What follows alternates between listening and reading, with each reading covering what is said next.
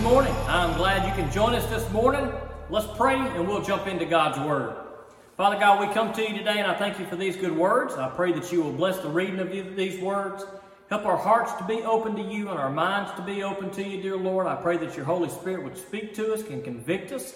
Help us to see areas in our life, maybe that we need to change some things and repent and seek you. And I pray that you'll be glorified through the reading of these words. In Jesus' name I pray. Amen. Now, we are going to be continuing in the book of Daniel. We've been looking at several different stories of Scripture, and this morning we're going to see another good story, a story that maybe we're not quite as familiar with as the story we looked at last week with uh, Shadrach, Meshach, and Abednego, or the story that we will probably look at next week with Daniel in the lion's den. But tucked in between those two stories is the story of the king of Babylon, a king by the name of Nebuchadnezzar. Now, a little background that got us up to this point. God's people, Judah, uh, had been disobedient to the Lord. And as a result, God had sent enemies in to overtake them. Those enemies were the Babylonians. And uh, the, last week's story, we saw that there were uh, some of these uh, people from Judah that the king had, had brought to serve in his court. Now, King Nebuchadnezzar is an interesting character, a character who doesn't seem to really deny that the God of Israel exists, but he doesn't, at least up to this point, hasn't really trusted him or followed him or given him the glory for all that's done. King Nebuchadnezzar and the Babylonians, they uh, seek many gods. They follow many gods. We see uh, some of uh, King Nebuchadnezzar's goodness, if we can call it that, in the story of Jeremiah. Jeremiah had prophesied to the people of Judah about what was coming because of their disobedience. Now, the people didn't like Jeremiah and what he had to say. But when the king came, when King uh, uh, Nebuchadnezzar had come to overtake Judah, he said, Hey, look, take good care of Jeremiah. Make sure that he's taken care of. Now, I'm paraphrasing there. You can read that yourself in the book of Jeremiah. But he was kind to Jeremiah even in that time. Now, a few of the people of Judah were able to stay in Jerusalem. But some were taken back to Babylon. Now, of those that were taken back, there are four that we really know a lot about, uh, and that is Daniel, Shadrach, Meshach, and Abednego. Now, these weren't godly men, and earlier in the book we had looked at a dream that King Nebuchadnezzar had had.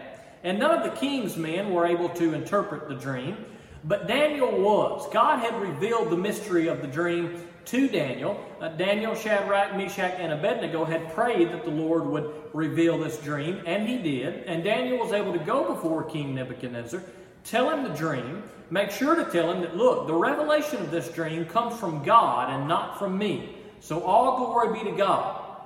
He revealed the dream to Nebuchadnezzar, and Nebuchadnezzar was so pleased with Daniel he put him to rule over the province of Babylon, and Daniel requested for Shadrach, Meshach, and Abednego to also have positions of power in Babylon, and they were granted to them.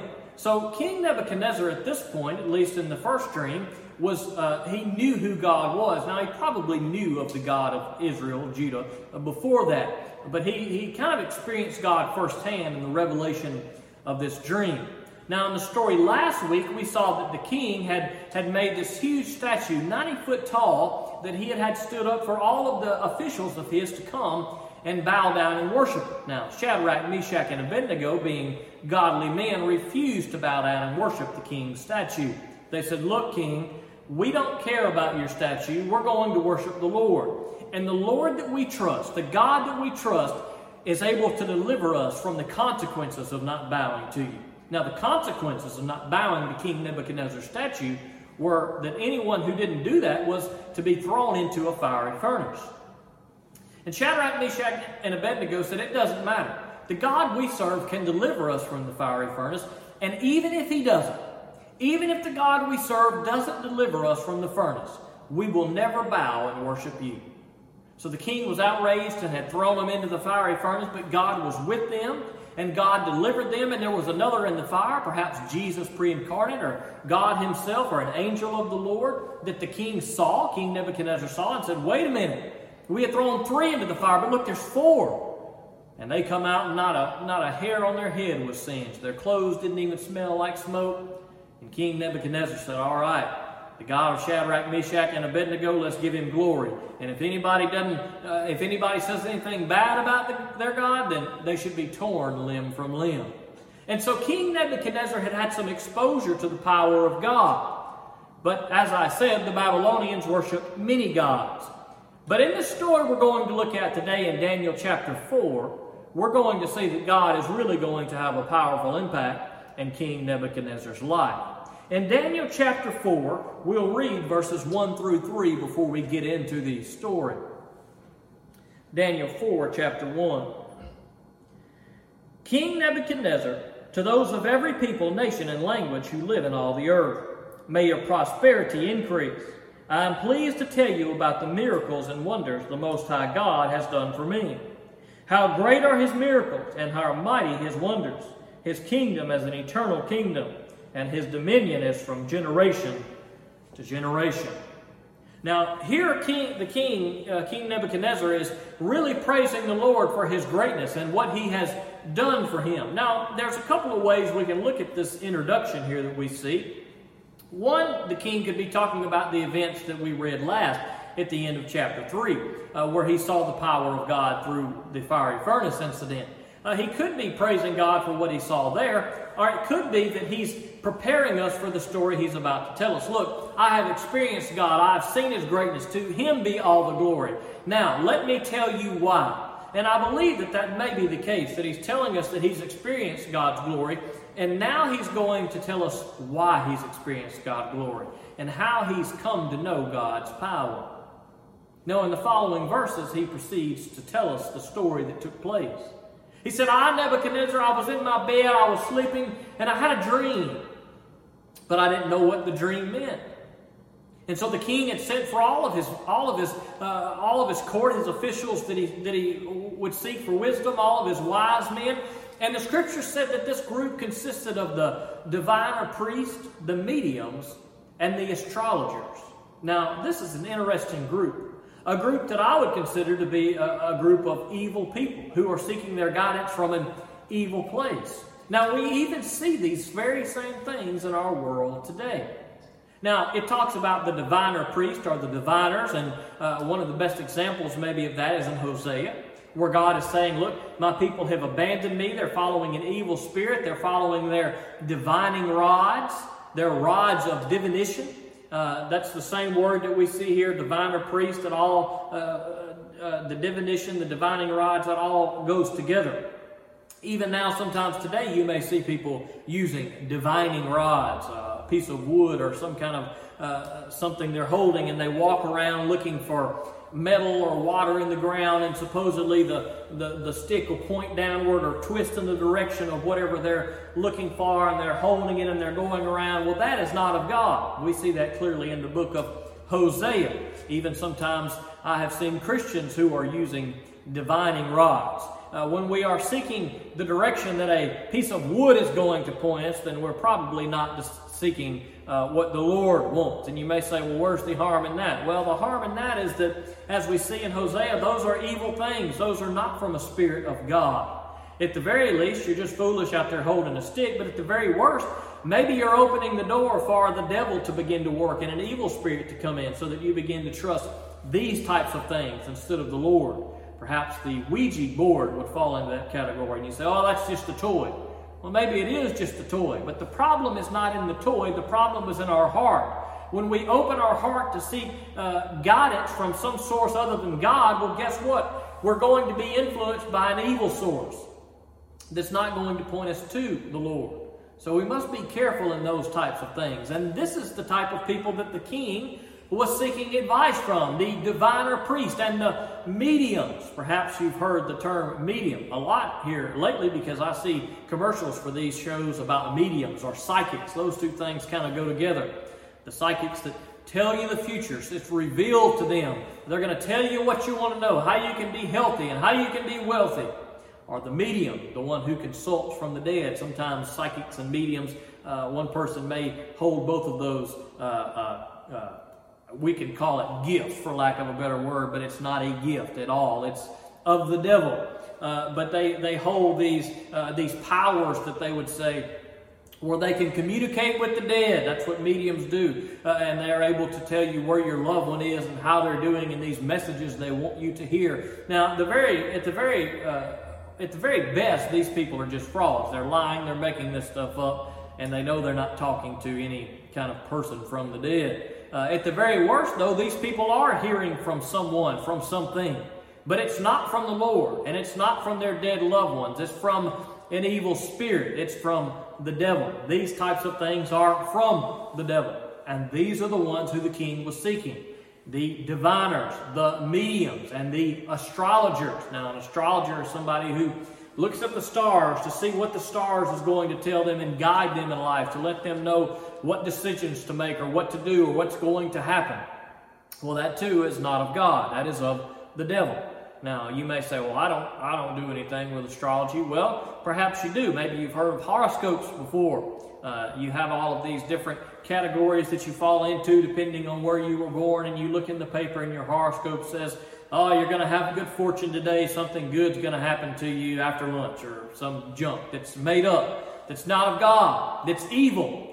These are the ones whom the king had called on the diviners, the mediums, the astrologers people who were not seeking God, people who didn't have any power whatsoever. And that was fairly obvious because the king called them and they came before the king and they couldn't reveal these things to the king. Now we need to learn from what the king did here. He was seeking ungodly people, people who were involved in evil things, for guidance to what was going on in his life. Well, we don't need to fall into that same mistake. We don't need to seek things that are not God and of God to guide us. We need to seek the Lord and seek His Word to be guidance in our life. The king was seeking the wrong people for guidance in his life. He was not seeking the Lord at all. Well, these men that he had called could not tell him anything. So he said, Let me send for Daniel. Obviously, he remembered Daniel and the way that Daniel had revealed the previous dream to him. So he sent for Daniel and he said, Look, Daniel, I've had this dream. I need you to reveal it to me because I know you have the spirit of the gods within you. Now he said, Spirit of the gods. Now, obviously, as we've talked about, the Babylonians believed in gods, and Yahweh, the God of Israel, uh, was just one of those gods. Uh, but he, he knew that there was something different about Daniel. There was something that was different about him than all of these diviners and mediums and astrologers that were in his court. The difference was Daniel had the power of God in his life. Daniel was a godly man who seeked the Lord. So the king called for Daniel, and the king said, Look, Daniel, I need you to tell me this dream. And the king proceeded to tell Daniel what the dream was. He said, I was, I was in my palace and I was sleeping, and I had this dream. And in this dream, I saw this tree that was huge. It was a mighty tree that stretched tall into the sky so tall that everybody in the world could see it. All over the whole earth, everyone could look to the tree and its greatness. And it had big long branches that stretched out and leaves on those branches. And the tree produced fruit for all in the land to eat. And the animals would come and find shelter in the tree, and the birds would nest on the branches of the tree. He said, But then I saw one coming from heaven who said, Chop the tree down Strip the tree of its branches, strip it of its leaves. Let the animals in the tree flee from the tree, so that all that remains is a stump. But leave the stump and leave its roots.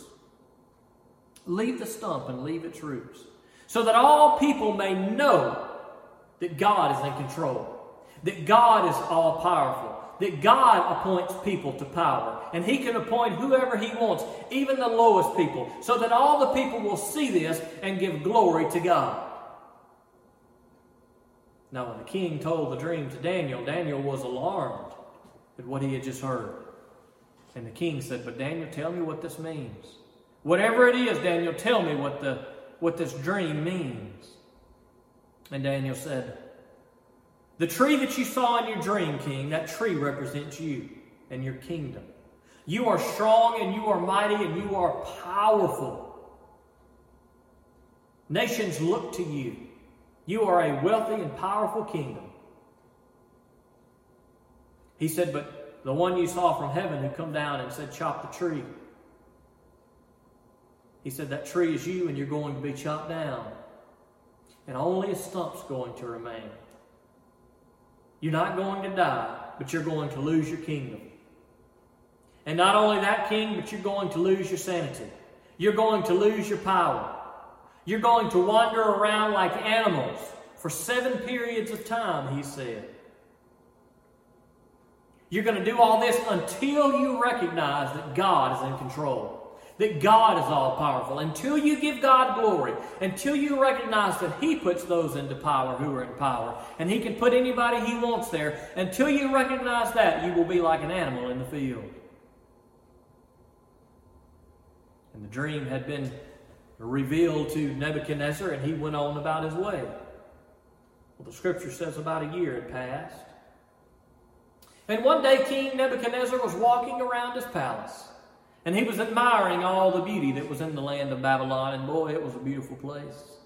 And he looked out upon that beauty and upon that kingdom that he was king of, and he began to say, Oh, look at what I have done. I have created this wonderful kingdom. By my power, these things have been done. Oh, by my glory, this kingdom is what it is. And the scripture says, while the words were still in his mouth, a voice came to him from heaven. A voice came to him and said, Look, the time has come, the sentence has been passed. And just as the vision had been revealed to Daniel, so it occurred. The king lost his mind, he lost his sanity. He was stripped from his kingdom. He lost his power. His people abandoned him. And he was in the, in, in, the grass of the field, it said. And the dew of the sky would fall on him. And he would eat the grass of the field like a wild animal. And his sanity had left him. And as Daniel said, this occurred for seven periods of time. Now, we don't know how long seven periods of time is. Perhaps seven weeks, seven months, seven years. But I tend to think it it's probably seven years because it says, in this time that the king was like a wild animal, it said his hair grew and was like the feathers of an eagle, and his claws like the claws of a bird. Now, I believe it would probably take some time for your hair to be as long and as flowing to look like that of an eagle, and probably take a long time for your fingernails to get long enough that you would uh, consider them to be like claws of a bird. And the king had lost his mind he was like an animal of the field. All of his power, everything that he thought he had done, was taken from him. Now let's read his response further on at the end of the book. Daniel chapter 4. Daniel chapter 4, verse four, uh, 34, excuse me. Here's the king's response after he had experienced this time of insanity. Verse 34. But at the end of those days, I, Nebuchadnezzar, looked up to heaven, and my sanity returned to me. Then I praised the Most High, and honored and glorified him who lives forever. For his dominion is an everlasting dominion, and his kingdom is from generation to generation. All the inhabitants of the earth are counted as nothing, and he does what he wants with the army of heaven and the inhabitants of the earth. There was no one who there's no one who can hold back his hand or say to him, what have you done? At that time my sanity returned to me, and my majesty and splendor returned to me for the glory of my kingdom. My advisers and my nobles sought me out. I was reestablished over my kingdom, and even more greatness came to me. Now listen to this last verse here. Now I, Nebuchadnezzar, praise, exalt, and glorify the King of heaven, because all his works are true and his ways are just. He is able to humble those who walk in pride.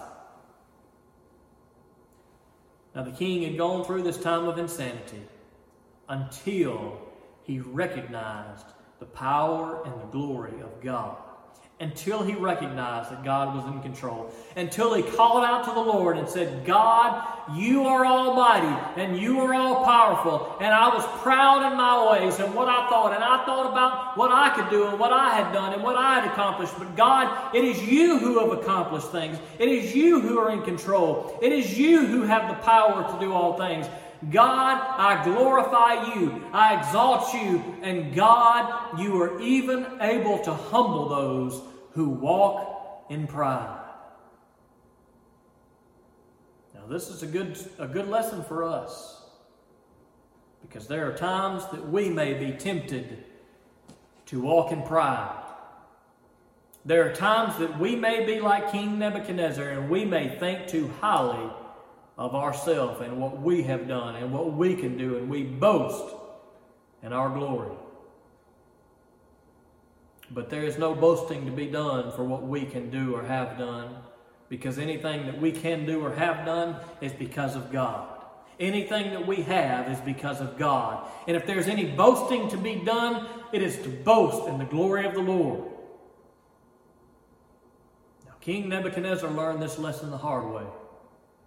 And the proverb says that pride comes before a fall. And how often that's the case. It was the case for King Nebuchadnezzar. And sometimes it's the case for us. My wife and I were watching a cooking show last night, and there were some great uh, bakers on there, and these people who were on there were sugar artists. They were making these great uh, sculptures and things out of sugar and they were beautiful. But there was one man on the show. They had about three hours to make their sugar sculptures in this competition, and one of the men, oh, he wasn't too, he wasn't too worried about the competition. Why? Because he was the best, and he was telling you he was the best too. He wasn't rushing to get to work. He was taking his time. He was drinking his coffee. He was talking down to the rest of the competitors, telling them how bad their things looked and how much better he was than them. And oh, he was so good, and there was no way he was going to lose, and his work was just phenomenal. Even the things that he messed up was better than the other work of the people. There were four competitors in the competition. Guess who finished fourth? That man who could not be beaten. That man who was so proud, who thought he had it all under control. He learned the hard way that he was not as good as he thought. King Nebuchadnezzar learned the hard way that he was not as good as he thought. And sometimes you and I have to learn the hard way that we are not as good as we think. But I hope today you'll see these words, you'll listen to these words, and you won't have to learn that lesson the hard way that you'll repent of your pride so that that fall doesn't have to occur and we don't have to experience things like that of Nebuchadnezzar. and we need to be on guard because those temptations to be proud are always going to come. You've probably experienced those temptations and things that we do. Good things sometimes, things that we do with the right heart, even those things the devil can come at us and he can tempt us with pride. We do a good work, we're talented in some way, and the devil comes before us in our mind and thinks, Boy, look how good you are. Who else could have done that good that you did? And sometimes we give in to that temptation. And we think, yeah, who is better than me? Who could be better than me?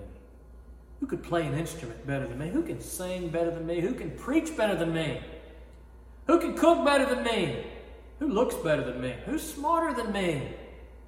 I am pretty good. It's a harder worker than me. Where would this church be without me? Where would my job be without me? What could my friends do without me? Because I am so good at these things. Now, that temptation may come, and sometimes we may give in to it and think we are a little better than we actually are.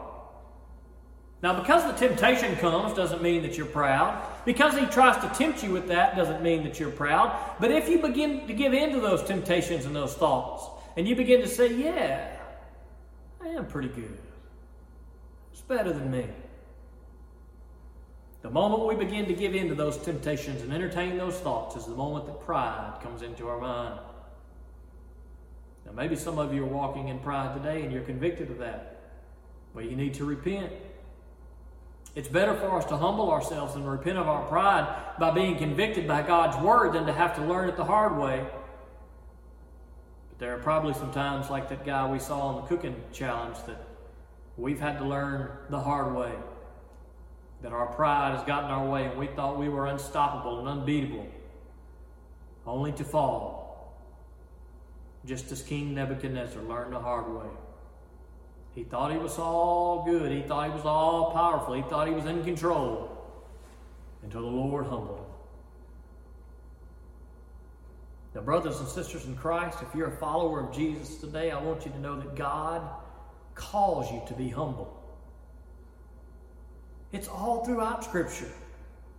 God calls those who are His to be humble, to not think too highly of, themselves, but to, but to bring glory to God, but to recognize that everything good that happens, every power, every strength that we had, anything that we have comes from the Lord. And when we humble ourselves and give Him the glory for that, what a beautiful thing that humility is.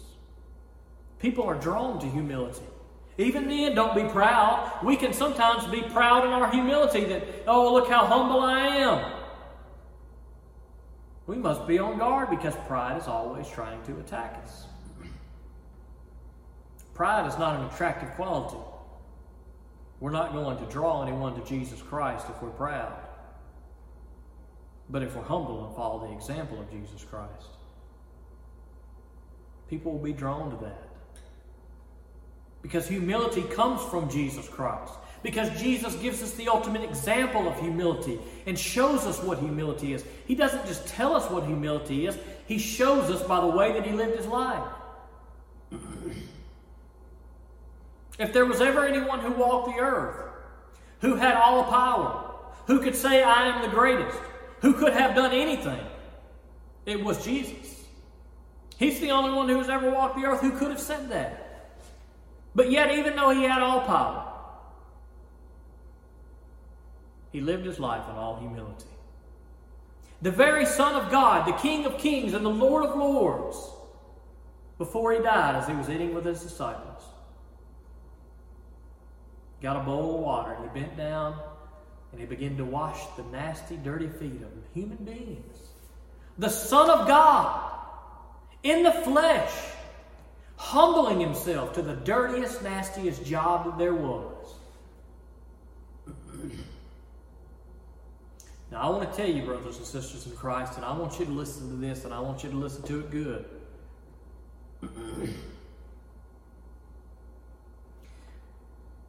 There is no job of service that you and I can do that is below us.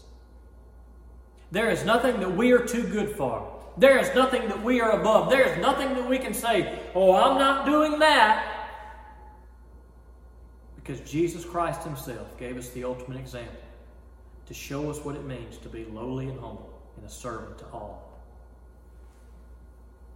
There's nothing in this world that we are too good for, our brothers and sisters in Christ. There are things that God may call us to that are not easy, that are dirty, that are nasty, that are scary, that are hard. But it's nothing that Jesus Christ has not already given, given us an example to follow. What humility for the Son of God to wash the nasty, dirty feet of human sinners. But even still, that's not the most beautiful example of humility that Christ Jesus gave us.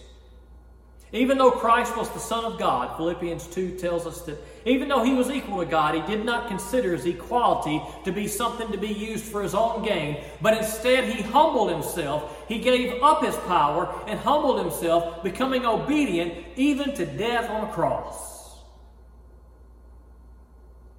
What humility for the Son of God to say, I'm going to suffer and give my life for sinners. Brothers and sisters, that's the humility that we are to live by. Maybe you're watching this and you're not following Jesus Christ. Maybe you're following your pride. Well, be warned.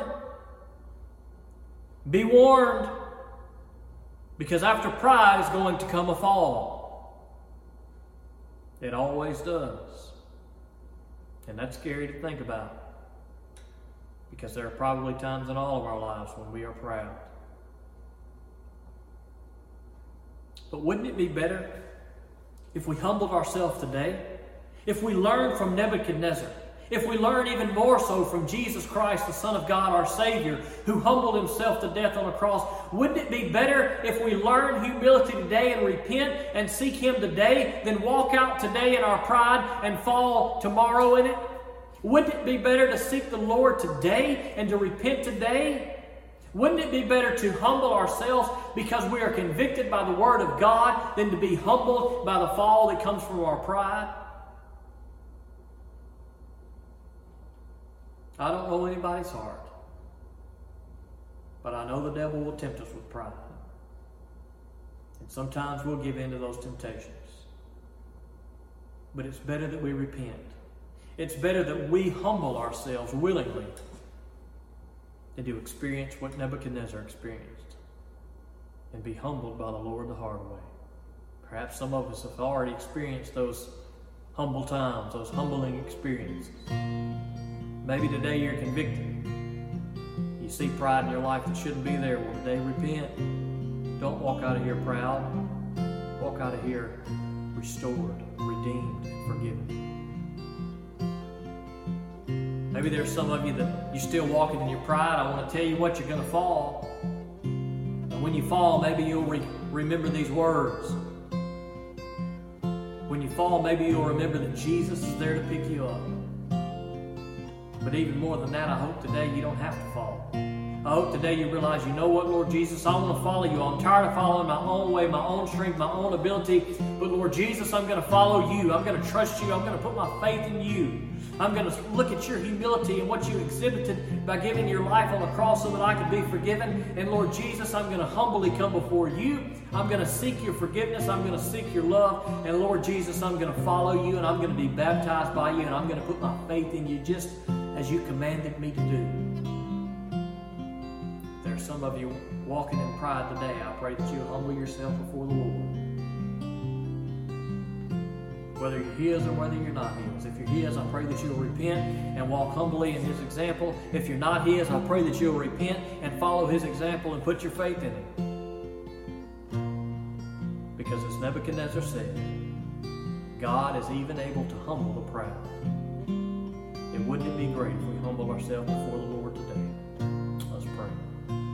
Father God, we come to you this morning. I thank you for these good words, and I pray that you'd bless the reading of these words. I pray that you would help us to tuck them away in our hearts and we remember them. I pray that you would forgive my pride. I pray that you would help us all to be humble, dear Lord, and to seek you and not to have false humility, not to boast in our own abilities, but to boast in you and what you've given us and what you've blessed us with. And God, I thank you for these words. I pray that you would help us to avoid those temptations to be proud. I pray that you would help those who are living in their pride that haven't followed Jesus today, that they would. That they would humble themselves before Jesus. They would come to him for forgiveness and accept the humility of his death on the cross. And I ask these things in Jesus' name. Amen. Thank you for joining us for today's service. To learn more about Jesus, call or text Pastor Shan at 601 657 0180 or email him at shanvn at me.com. You can also visit us at www.enterprisebaptist.church or follow us on Facebook at facebook.com slash ebcliberty. We hope that you have been blessed by today's service.